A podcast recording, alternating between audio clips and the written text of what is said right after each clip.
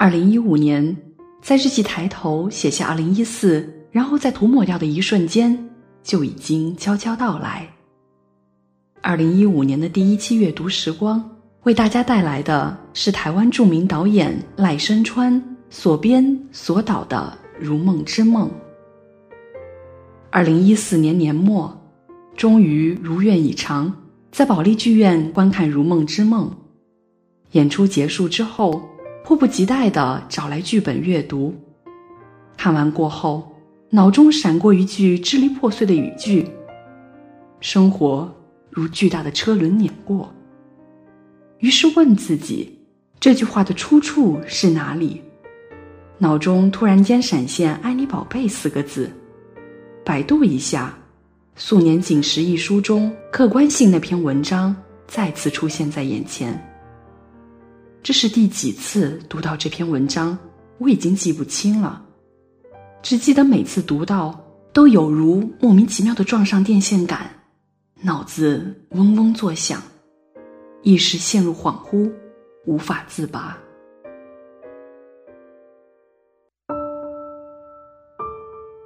死亡带来的客观性，这种客观性是面对身心的断裂且无可弥补。生活依旧将以稳定、持续的节奏向前进行。世间的悲伤、欢喜、妄想、落空，终究都是会被碾压而过的损伤的尸体。生活的客观性就是那一往无前的重复运动着的巨大钢轮，它的客观性和秩序无情并且果断，不会被个人意志更改。它是比情感和幻象的起灭、辗转更为重大的事情，必须要被尊重。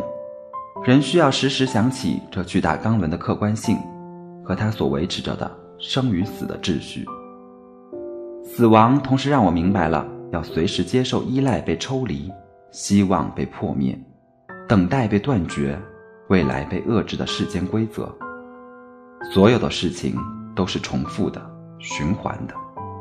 这样的痛苦，可是人必须把自己脱离出来，看一看钢轮下幻象被碾碎的肢体，那些四分五裂的，终究要化为虚妄的肢体。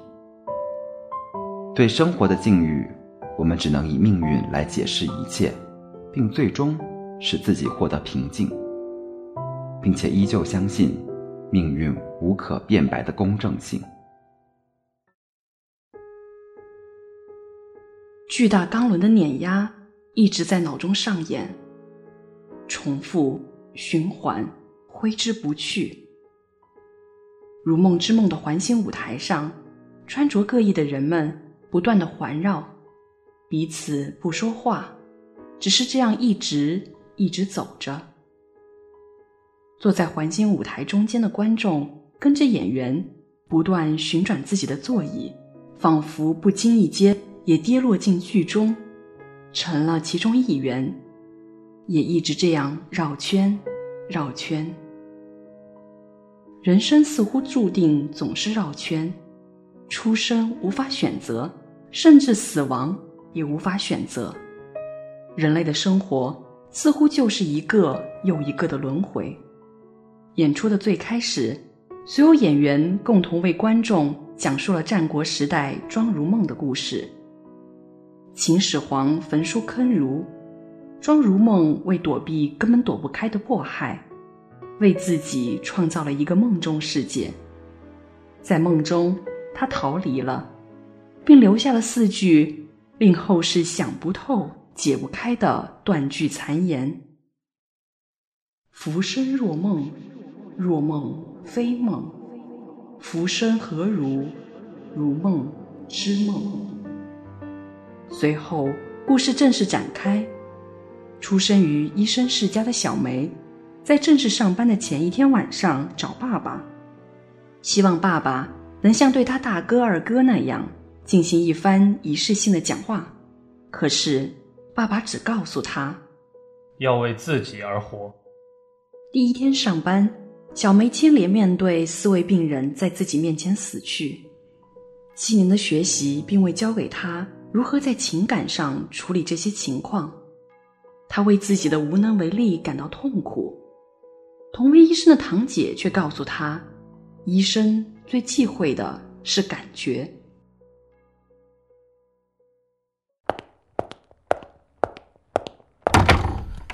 今天第一天上班，我被分配到五个病人。你是菜鸟吗？当然要多给一点。也许吧。其中四位今天死了。我想，我了解你的感觉。等你坐久了以后，就会比较好。不知道为什么，我觉得我没有尽到责任。你有照程序吗？有。如果没有，赶快说，让我爸去处理。越早处理越好。如果惹上什么医疗纠纷的，你就麻烦了。这就是你处理事情的态度吗？你没有其他感觉吗？小梅，我们是医生，我们最忌讳的就是感觉。任何对工作或者病人的感觉，都会妨碍我们在紧要关头的专业判断能力。如果你在专业上都尽了力，可是病人还是走了，你也只能对自己说：这事情本来就每天都会发生的。你花了多少时间才这样麻痹自己啊？我要花多少时间才会变得像你一样，谈论病人的时候，好像在谈论一些数据，像是在指着铁架上的一团肉，等着被推进来切开来。堂姐，对不起，没关系。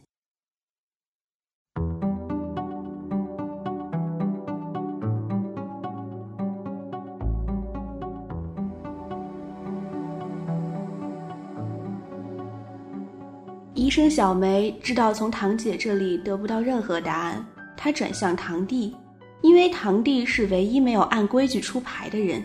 他没有成为医生，而是选择离家周游世界。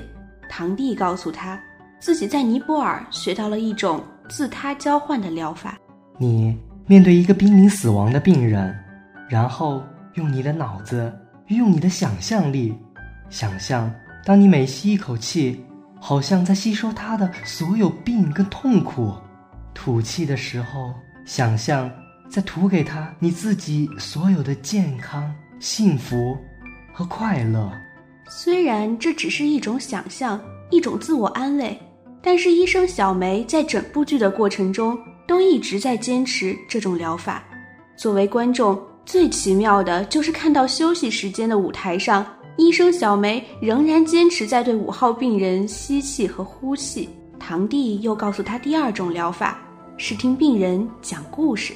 一个人在生命末期的处境是很独特的。如果能够让他有机会说自己的故事，然后你在旁边安静的听，等于是给他一个机会，无形中整理他一生的一切，可能会从中冒出他自己都想不到的智慧。于是，小梅听到了五号病人讲述自己的故事，也听到了五号讲述别人的故事。不过，如同戏剧的最开始一样，五号病人在讲述自己的故事之前，先说了一个寓言般的故事：一对新婚夫妻婚后第二天在草地上散步，丈夫枕着妻子的腿睡着了，在醒来时。已经不见妻子的踪影，他找了好久也没找到，在四处盲目的行路之中，他帮助一个女人下葬了她刚过世的丈夫。不知怎的，他们俩开始了一段新的生活，有了两个孩子。但有一天，女人和孩子突然得了奇怪的病症，接连死去。他不知所措，四处奔跑，怒吼。然后突然惊醒，他发现自己仍然枕着新婚妻子的腿，仍然在新婚的第二天下午。说完这个预言，五号病人开始了自己的故事。他原来在台北做建筑师，工作得心应手，甚至有一次去上海晋商的机会，但他心内犹豫不决。只觉得自己不过是周转在不同的人际网络中，原本对于建筑美的追求，变为了按照指示盖一个个给别人住的盒子。一天，他溜出公司去看电影，想转换一下心情，却邂逅了未来的妻子。这个女人是中法混血，却从来没见过法国的父亲。他们在电影院门口相遇时，女人正在和电话对面的人吵架，他们俩因此而互相安慰，并最终走在一起，有了自己的孩子。可是孩子得了怪病，不久即离世。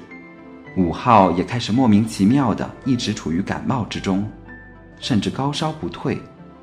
最奇怪的是，每天半夜，五号总会接到一个无人讲话的电话，他怀疑是妻子有了外遇。妻子承认了，并告诉五号，这是他们第一次相遇时惹他生气的人，而且是个女人。为缓和这种尴尬的气氛，两人又一次出去看电影。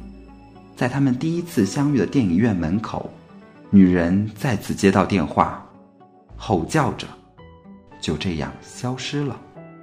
这是《如梦之梦》中第一个完整演出的故事，成为之后故事的铺垫。回头再看，发现其中颇多映照，同时演出与对白充满暗示与隐喻，尤其以梦的情节最叫人捉摸不透。在五号与妻子相处的过程中，妻子常常做一个相同的梦。有一个梦，一直在我生命中重复出现。每次出现的时候，好像有什么重大的转变要发生。第一次做这个梦，我十六岁，正要离家去上高中。我妈妈。把我拉到一边，说出她所知道的唯一一点关于我父亲的事。看电影的那天晚上又做了一次。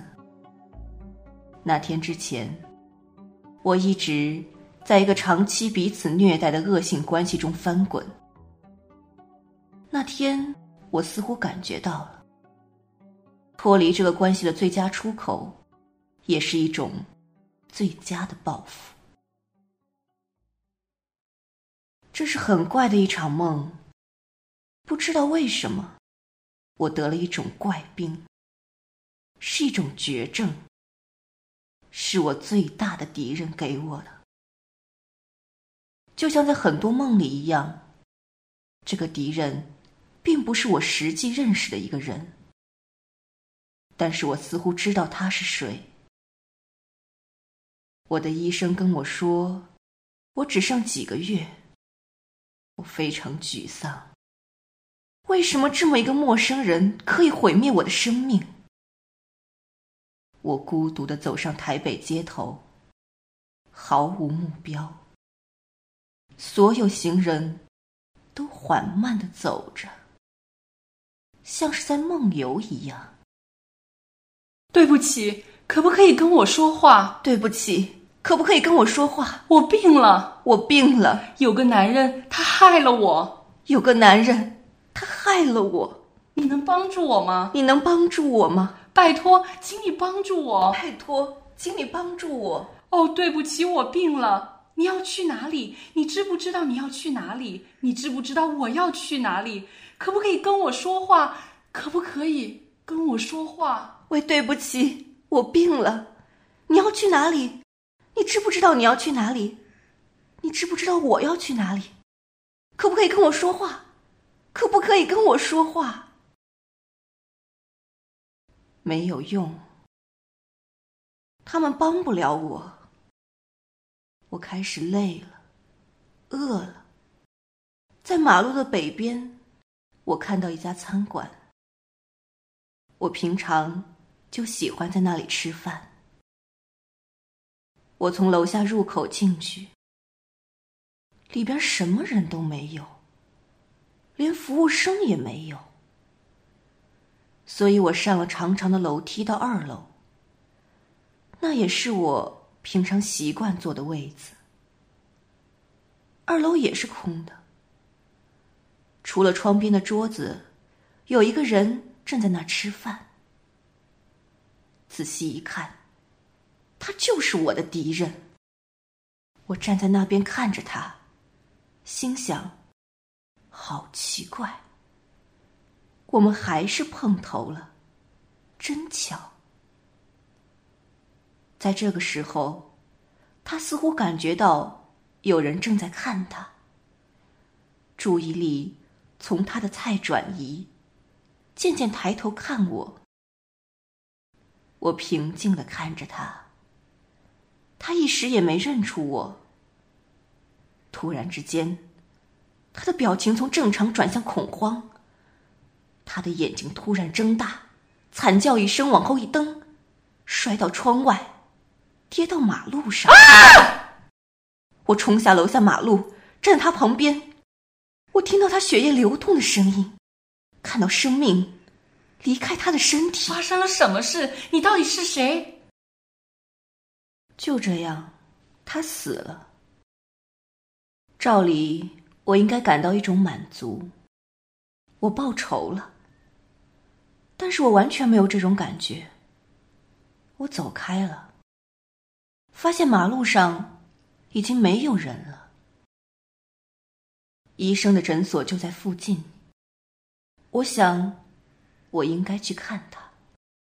医生，刚刚发生了一件很怪的事，一个男人，他，他从窗户摔出来，他，他，他死了，他就是害我生病的那个人，他就是医生。我，你，你可不可以告诉我，你知不知道我还有多少时间可以活？你呀，请张嘴。你已经死了两个星期了。这个娃娃你拿去，你可能会需要。下一位。每一次到了这里，我就会惊醒过来。或许单单以文字或是广播的形式呈现出来。读者或是听众会有些云里雾里，但是导演赖声川利用实验话剧的形式，布置了八个方位的舞台，即东西各三层舞台以及南北舞台，加上同一角色有两个演员分别饰演，叙述与表演常常同时进行，看似比文字清晰，实际上。更蒙上了一种梦幻色彩。观众坐在环形舞台中间，观看戏剧的过程成了参与戏剧的过程。恍惚间，仿佛观众自己也堕入情节之中。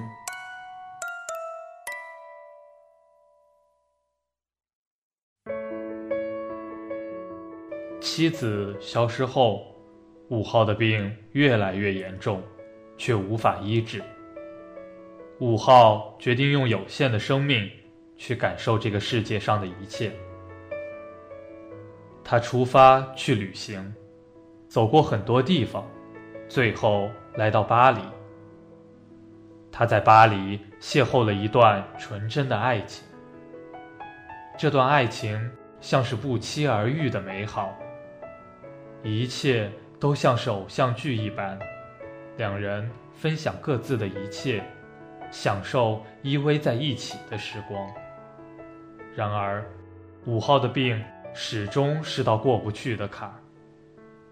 江红带着五号去看自己以前结识的医生、气功师傅等等，还是没有任何进展。最后，江红带着五号去到一个吉普赛人那里。五号一开始对这种神秘主义感到不屑。然而，当吉普赛人把他之前的遭遇一一说出来之后，五号开始感到紧张。吉普赛人隐隐约约告诉他们一些关于城堡、湖以及看见自己这样的线索，并在最后对五号说：“你这一生中的谜，必须用别的谜来解。”就像有的梦，要穿过其他的梦才能醒来。你必须一个个走过，才能走出这场连环梦。他们依着线索，来到了已经改做观光酒店的杜象城堡。坐在那个据说可以看见自己的湖边，江红看到的是曾经苦痛的过往，而五号看到的是湖面上一位外国男人出现在远方的湖水上。外国男人坐在与湖边同一把椅子上，坐姿和五号一模一样，好像成为五号的倒影一样。但他手上拿着一把猎枪，两人着迷的互看，远方传来火车的声音，火车声近了又远了，火车声渐弱，湖上已经看不见什么了。这片湖，不仅出现在五号的故事中，也出现在后一段故事中。它像是解谜的钥匙，又像是人物的指引。就好像那个吉普赛人一样，湖让人们停下脚步，安静的观看，如同生命的最后，讲述自己的故事，回归平静。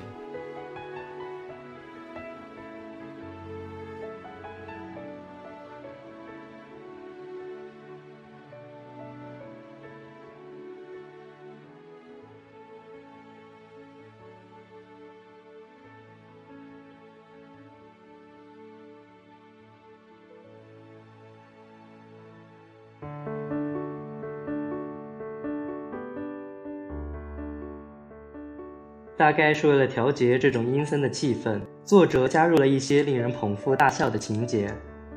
五号和江红被错认成专门把武器制作成玩具的日本艺术家，两人装作听不懂法语，语言不通的结果是出现了许多调侃的桥段。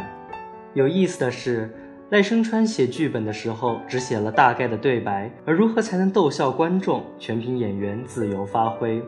胡歌作为五号病人的扮演者，在这一段演出中发挥出色，全场的观众频频大笑。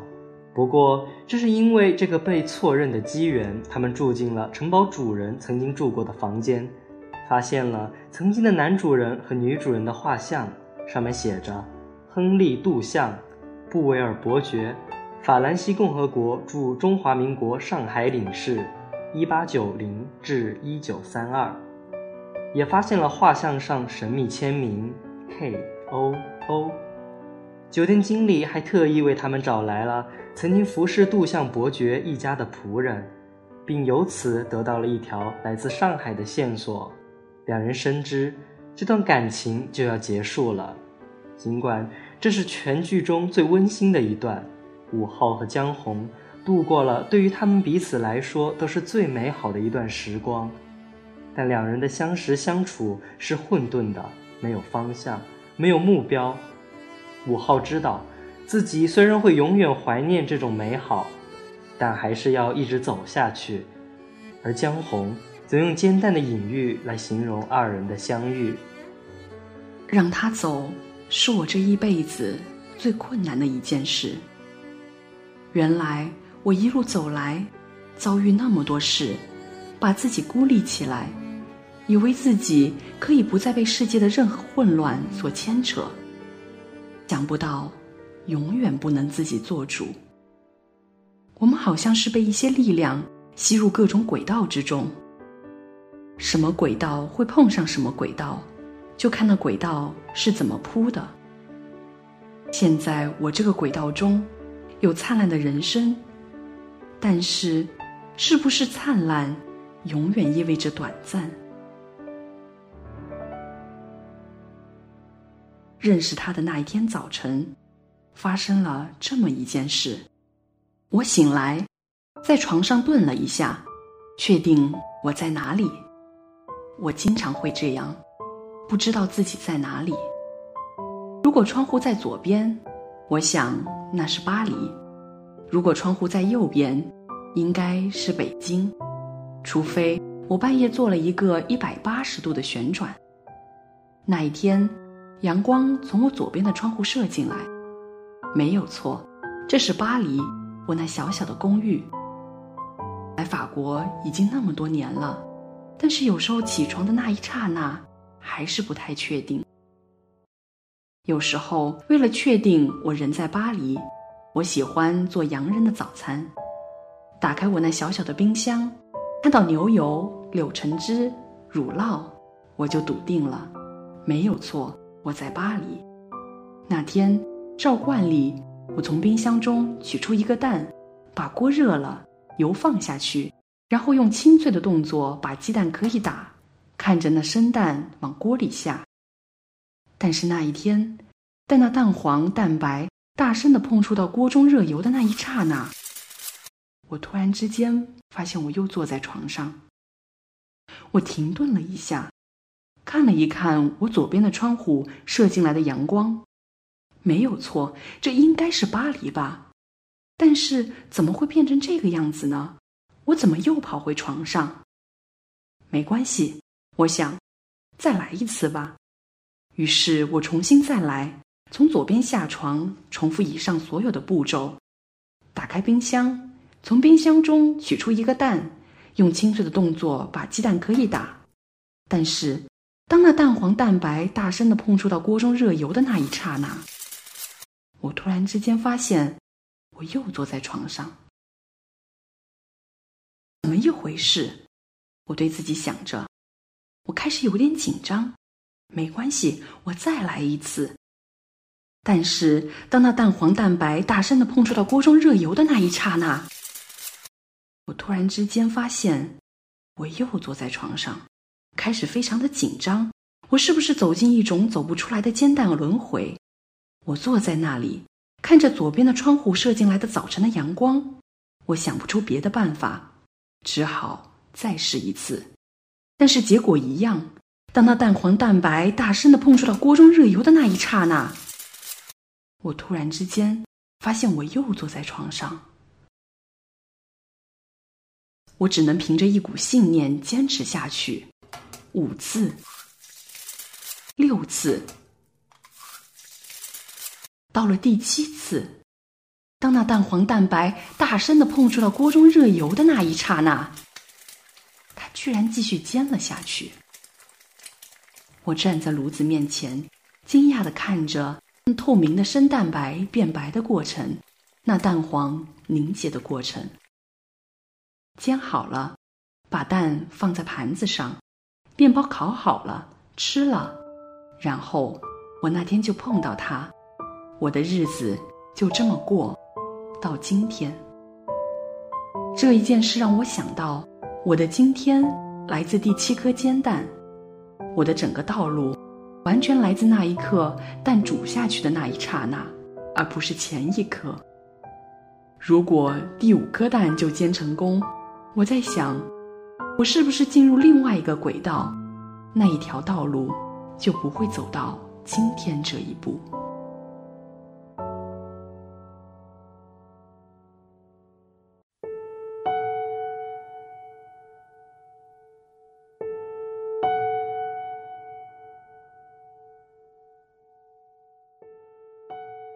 这一段描述，就算只阅读文字，都已经让人感到胆怯。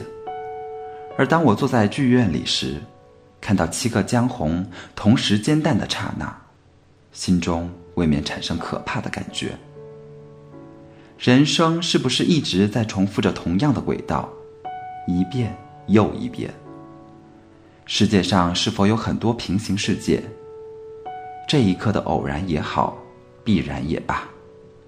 引向了不同的人生际遇。人与人的相遇，到底是命运的安排，还是个体的偶然？竟是些无解的问题。看到戏剧的演绎，更增添了一丝恐惧。但无论如何，人们应该感激这种偶然或是必然，因为它像是给无趣的人生加入了一丝不确定性，加入了一个值得念想的回忆。多年之后，五号再次回到巴黎寻找江红，但找到的只是一封信而已。嗨，发烧的人，当你看到这封信的时候，表示你很聪明，身体健康，而且房东还没有把房子租出去。你走了以后，好长一段时间，我陷入一种长期的忧伤。那个忧伤为我每天的日子涂上色彩。也许你会说，这没有什么。江红本来就一直都处于长期的忧伤之中。有一天，看着窗外的白教堂，我也对自己这么说：本来就如此。那一天，我发现那个忧伤是我自己要的，我靠那个忧伤过日子的。你永远在我心里，我会永远跟着你，永远跟着你。这是我离开中国之后生命的主题曲。为什么我们最爱的东西给我们最大的快乐，也给我们最大的痛苦？我决定改变。我觉得。让一刹那的时间扩大成永恒不散的记忆，还不如满满的活在那一刹那之中就好了。我们两个这么不同的人，可以有那么一段时间在一起，而且可以那么的好，就好了。江红于巴黎，五号再次出发，在巴黎的机场里。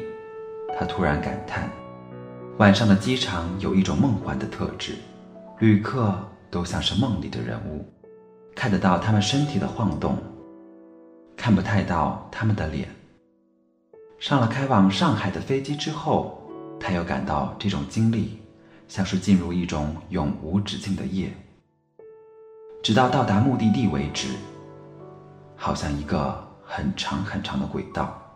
到了上海之后。他突然想起，自己在认识他太太那天，就想好要到上海工作，绕了这么大一圈，他还是到了上海。凭着那幅画，他找到了画中的女主人公顾香兰。现在，轮到五号听别人讲故事了。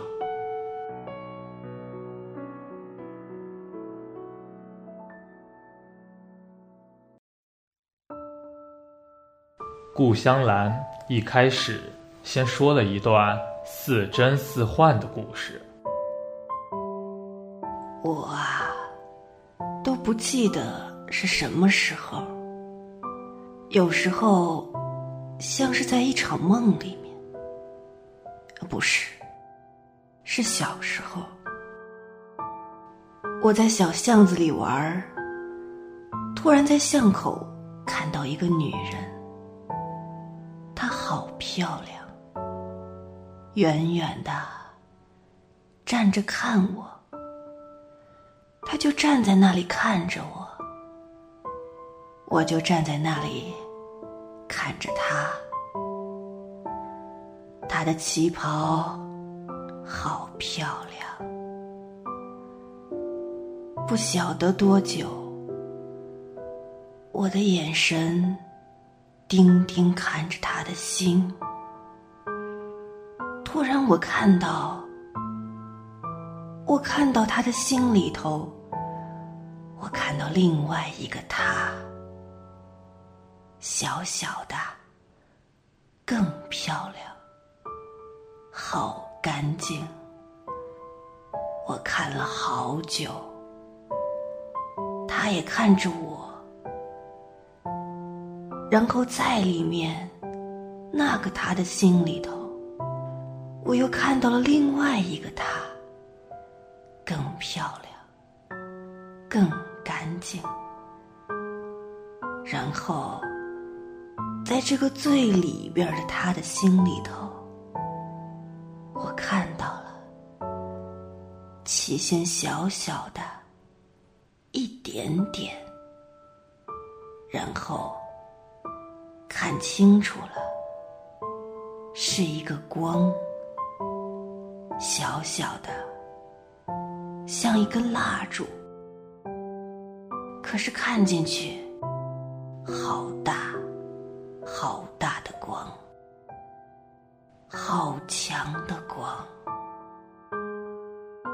我就想，那个光能放出来，该多漂亮！可是那个光被锁在他心中，出不来。我就想，我要想办法让那个光照出来。如果能出来，就好了。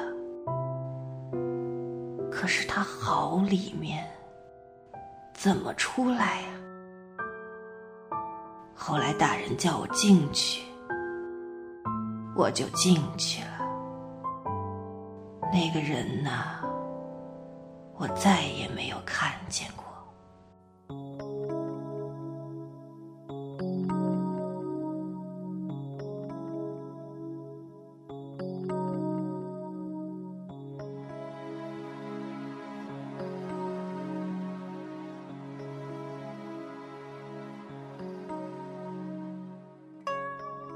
当年，身在大上海天香阁的顾香兰，是等级最高的妓女，红透半边天。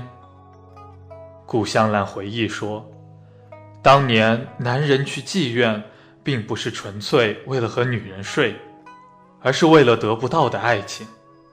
妓院自有妓院的规矩，只有经过繁复的你来我往，才能见到朝思暮想的顾香兰。一个名叫王德宝的丝绸商少爷看上了顾香兰，两人之间擦出了爱情的火花。可是，王德宝家业面临危机，恰巧此时从法国来了位亨利伯爵，赢得了顾香兰的芳心。顾香兰在两难抉择之下，还是决定逃出牢笼，随着亨利伯爵。到了法国，顾香兰在巴黎获得了前所未有的自由。她学习画画，与法国名流和艺术家交际，甚至重新拾回了自己的本行。情人众多，亨利睁一只眼闭一只眼，最终还是没法忍受。亨利在一次火车事故中假死。留下一屁股债务，让顾香兰善后。顾香兰深信亨利没有死去，她一边打工，一边寻找亨利的下落，想报复亨利。她偶然发现，亨利竟然和一个非洲女人结了婚，还有了一对双胞胎。一天，她无意中得知亨利得了重病，不久于人世。而当年的王德宝，竟然寻到了巴黎来找顾香兰。他为了顾香兰重振自己的家业，想带顾香兰回国。顾香兰答应了。在临行的前一天，他找到住院的亨利，责难他，诅咒他。亨利则大声喊叫着坠出窗户。这一行动。被晚年的顾香兰称作是人生中最灿烂的一天，最得意的时刻。说完这些故事，睡在病床上的顾香兰，好像跨过了人生中最难跨过的那道坎儿。弥留之际，他把五号错认成了亨利，像是在弥补之前所做的一切。好亮，光出来了，有没有看到，亨利？好亮啊，亨利，我的时间不多了，我就快要走了。我现在看到的所有东西，好像都是透明的。墙壁，你的手，我都抓不住了，好像他们原来真正的面貌开始要被揭露了。其实啊，我们一辈子就好像一出戏，这出戏。是我们自己编的。戏中谁是好人，谁是坏人，是我们自己在决定。到后来，时间久了，也都不重要。等戏演完了，落幕了，我们可以走出剧场了。我真的很高兴，可以有这个机会跟你说说话。我知道你心里头难过。所有这些，你对我做的，还有我对你做的，你欠我的，我欠你的，就不要再紧紧握住不放了吧。我对你呀，一直有很深的歉意。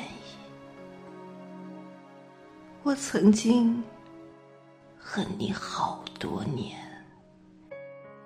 现在我终于有机会可以跟你说说心里的话，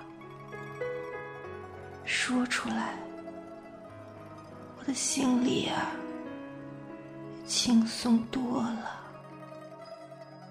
这样很好。不要说话，亨利。就让我们安安静静的。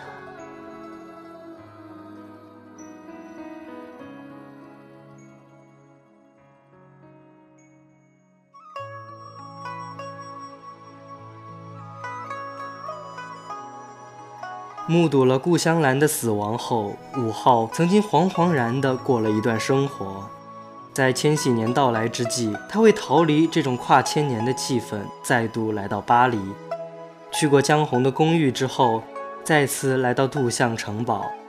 原来他们也在举行一个千年一次的仪式，就是将所有的烦恼、痛苦、不快装进盒子里，运到湖中央去，然后迎接新的千年。故事说完了，来到了剧本的倒数第二幕。后来我就回台湾了，然后我的病开始恶化，住进了这家医院。然后来了一个医生，他一定要我说出我的故事。然后我说了我的故事，故事里的人很多，你们都在里面。现在故事结束了。谢谢你们，我可以走了。你说什么？不要这么说，我在你旁边。顾香兰走的时候，我摸着她的手。她跟我说，一切感觉上都是透明的。我现在知道那种感觉了。连你的手摸起来都是这样。不会的。我在这里。你在这里吗？这像一场梦一样。一场梦，不管是一秒钟，还是一千年，不会因为它的长度而改变它是一场梦的事实。谁知道？说不定死亡就像一个人去买电影票。旁边另外一个人永远不见了，或者像一个人从一个车祸中站起来，发现没事，拍拍自己，就从此走开了，去过一个全新的生命。不要说话，你不要说话。我故事讲完了，终于懂了。这个世界，我们的身体，是我们自己一砖一瓦盖起来的。我们是自己的建筑师，盖了自己的房子。这次这个房子没有盖好，希望以后有机会盖得更好。不要说话。你在干什么？你又在呼吸。我懂了，现在一切都是透明的。我看到了，你想吸走我的痛苦。给我你的快乐，要走的是我。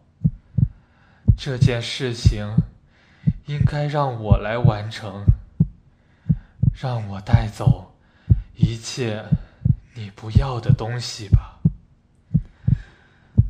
吸气是吧？吸收你的痛苦，给你我的快乐。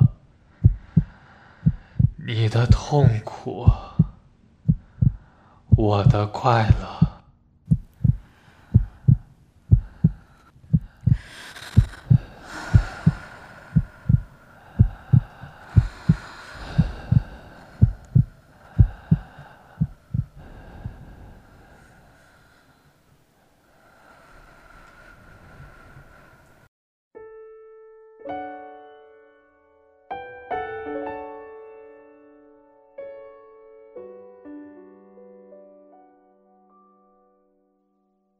有时候，我真的会不由自主的相信机缘。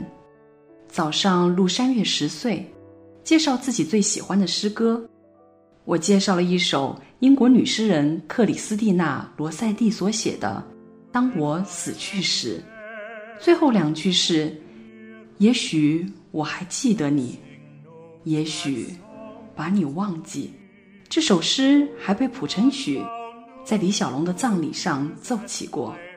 下午和晚上看了八小时的《如梦之梦》，看到最后，五号病人的扮演者胡歌吟唱着五号生前的最后一篇日记。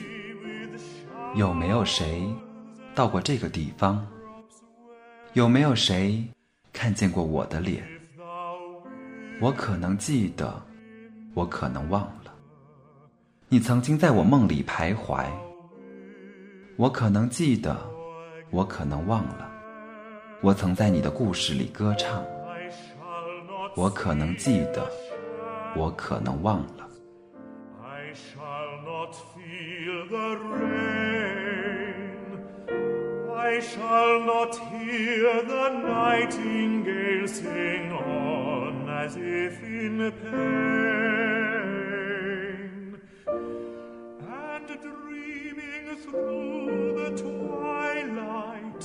That doth not rise nor set happily I may remember and happily may forget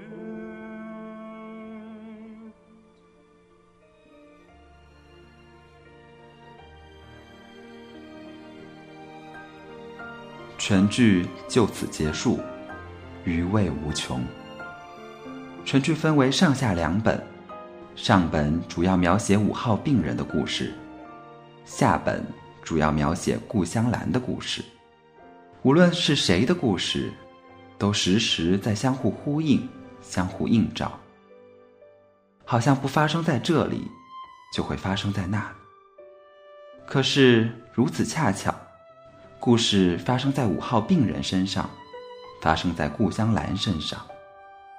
观看戏剧、阅读剧本的过程中，常常忘记周围的一切，沉浸故事其中，同时又在其中寻找共鸣，悄悄擦拭泪水。之后走出剧院，继续自己的人生。在自己的人生中，铭记与忘记。